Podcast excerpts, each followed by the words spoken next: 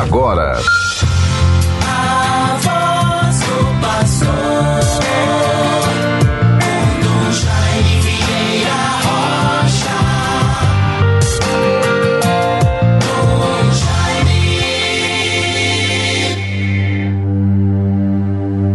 Eu vos chamo, meu Deus, porque me atendeis.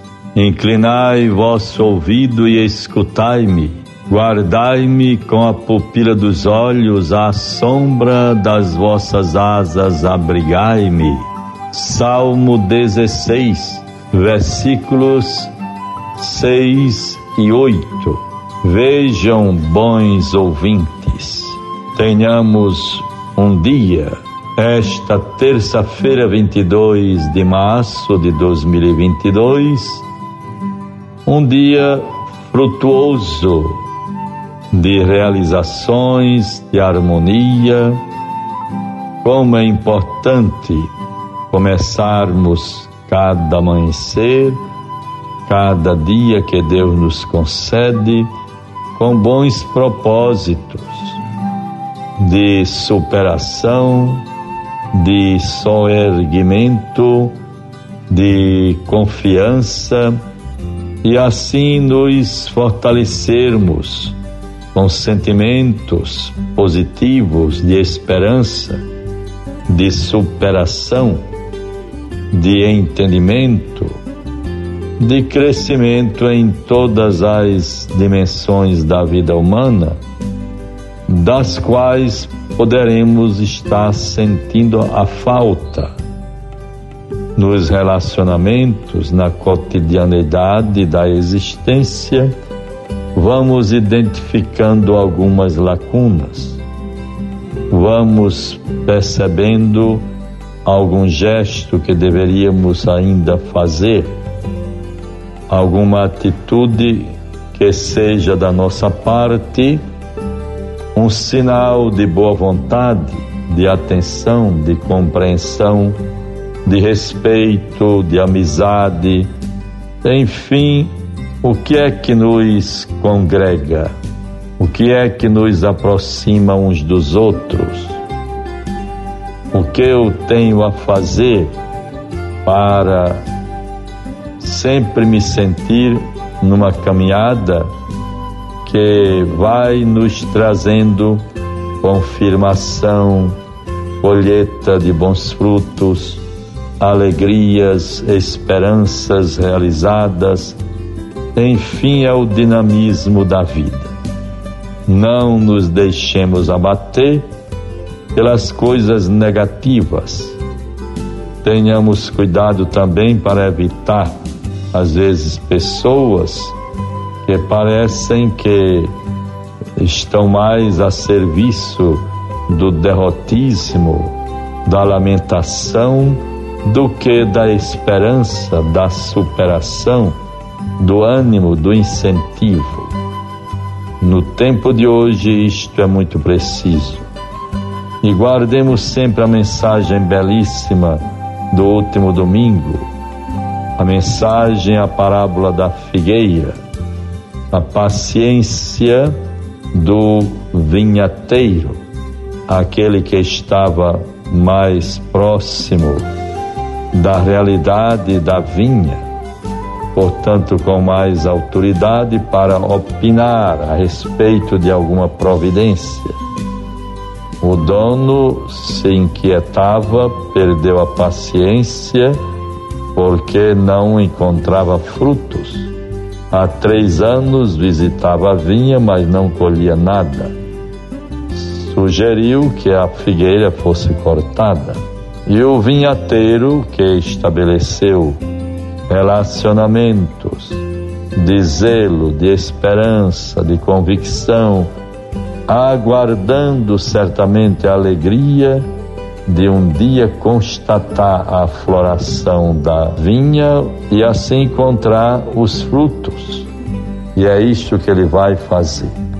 Aconselha que não corte logo a figueira, mas vamos colocar adubo, vamos ter mais cuidado, vamos estar mais próximos, vamos compreender mais todo o mecanismo da colheita, da plantação, de lidar com aquela, aquela árvore, com aquela fruta, fruteira, e assim vamos tendo a graça de irmos percebendo o que podemos fazer para obtermos melhores resultados. O Espírito do, do Senhor nos ilumine nesta direção, traga para nós motivo de esperança e de ação de graças por tantos dons recebidos.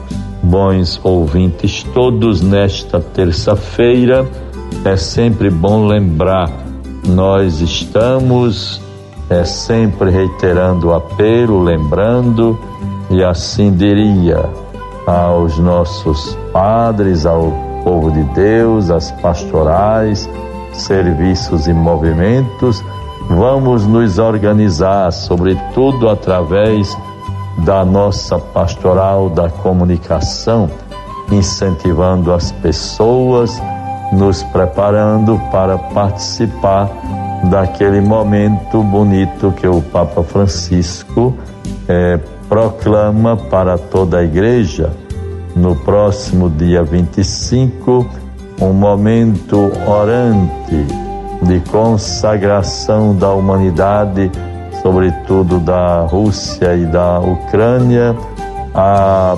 proteção, consagração à Virgem Santíssima.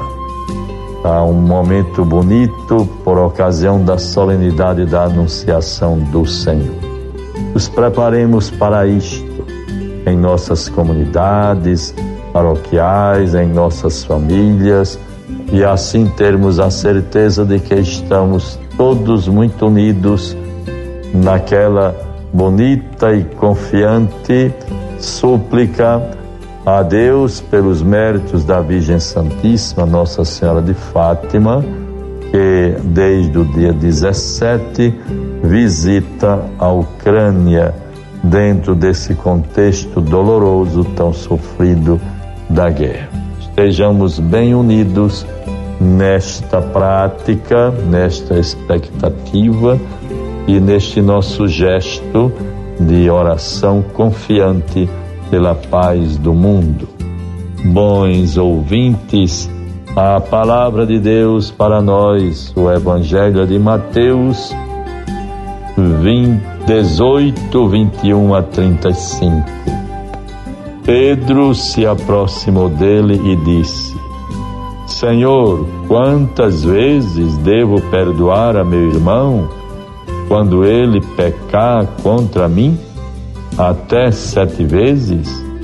Respondeu Jesus: Não te digo até sete vezes mas se até setenta vezes sete. Por isso o reino dos céus é comparado a um rei que quis ajustar contas com seus servos. Quando começou a ajustá-las, trouxeram-lhe um que lhe devia dez mil talentos. Como ele não tinha com que pagar, seu senhor ordenou que fosse vendido ele, sua mulher, seus filhos e todos os seus bens para pagar a dívida.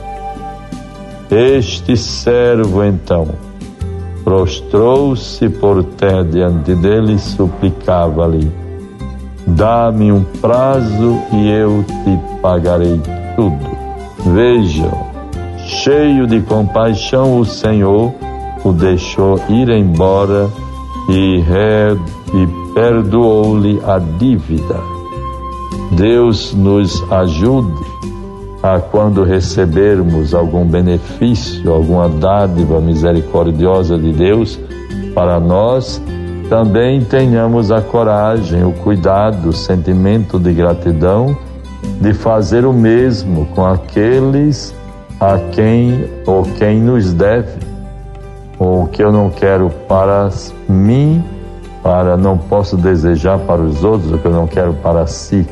É importante que vejamos bem é, o que eu desejo para mim mesmo, devo também desejar para o meu irmão. Eu não posso desejar para mim o bem e para o irmão desejar o mal. Não. Como quereis que vos façam, façais vós também a eles. É a grande máxima do Evangelho.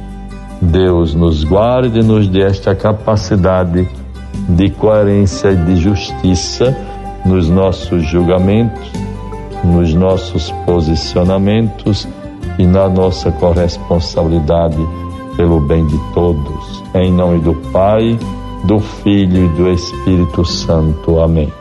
Você ouviu a voz do pastor com Dom Jaime Vieira Rocha. Dom Jaime.